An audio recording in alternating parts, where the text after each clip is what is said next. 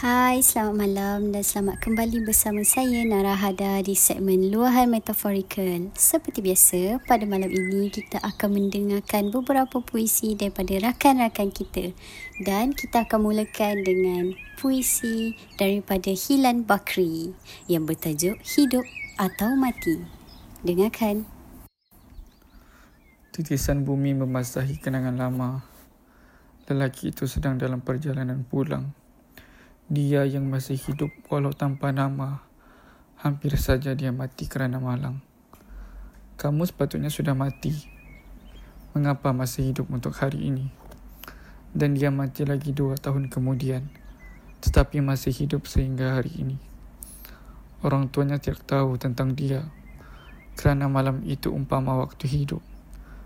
Temannya sekadar tertawa tentang dia, kerana impiannya kabur tetapi redup penulis atau penyanyi, dia tetap hidup kerana buku.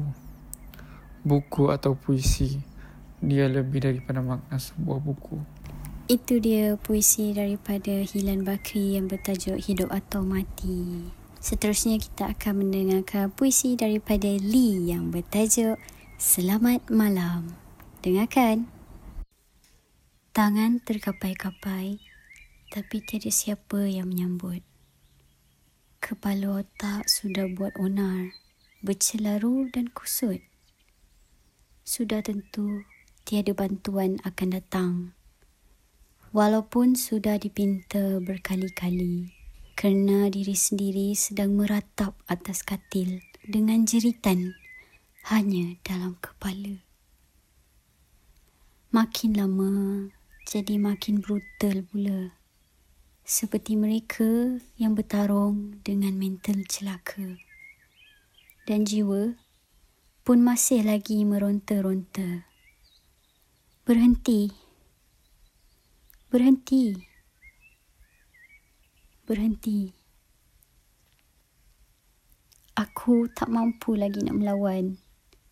Kata-kata yang hanya penuh celaka. Kesat dan kelat dalam kepala. Selamat malam, wahai dunia. Semoga esok lusa aku masih lagi ingin bernyawa. Ya, itu dia puisi daripada Lee yang bertajuk Selamat Malam. Okey, seterusnya kita akan bersama dengan puisi daripada Cha yang bertajuk Anak Lia dan Bunga. Dengarkan. Hari yang biasa hari yang tiada warna. Rutin dan rukun yang sama, hitam dan rabak masih duduk di kawasan yang sama. Sehingga datangnya satu mawar, segalanya jadi tak terduga. Datangnya mawar ini menggoncang seluruh moraliti diri. Datangnya mawar ini mengorak perasaan sayang ini. Datangnya mawar ini membetulkan apa salah laku selama ini. Mawar yang ini berbeza. Mawar ini siapa? Di mana rumahnya? Eh, berjenaka. Mawar ini tidak muncul bersahaja. Mawar ini datang merungkai kata. Yang dulunya hitam putih kini kembali berwarna. Yang dulunya berbekas sedih kini kembali tertawa. Yang dulunya pernah berhenti berharap kini diberi harapan segala. Yang dulunya pernah mati di dalam kini bernyawa. Apa? Seorang pelaku harta tidak berhak bahagia? Apa? Seorang penolak fasis tidak reti bercinta? Apa? Seorang pemegang bendera anarkis tidak tahu bercengkerama? Apa? Seorang manusia yang terlihatnya semua hitam tidak tahu akan warna? Pungkam bibir bila dia memandang. Goyang jantung bila dia berkata. Dalam setiap bait katanya ada tersirat. Dalam setiap pandangan matanya hati masih terikat. Dalam setiap aksinya, lagaknya buat teringat.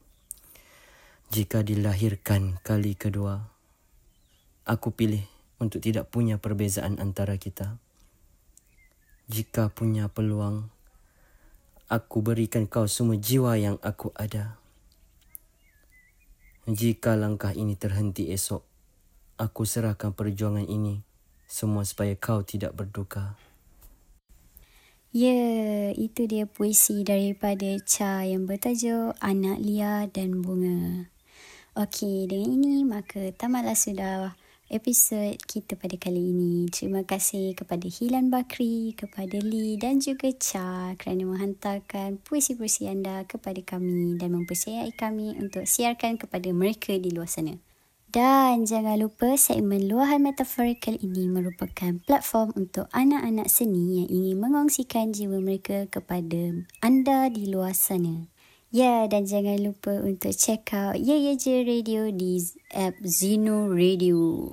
Okay, jangan lupa untuk install application Zeno Radio dan just search Ye Ye Je.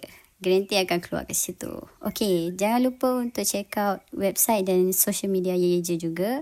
Uh, just in case korang nak guna perkhidmatan paid review, kami juga ada menyediakan perkhidmatan paid review.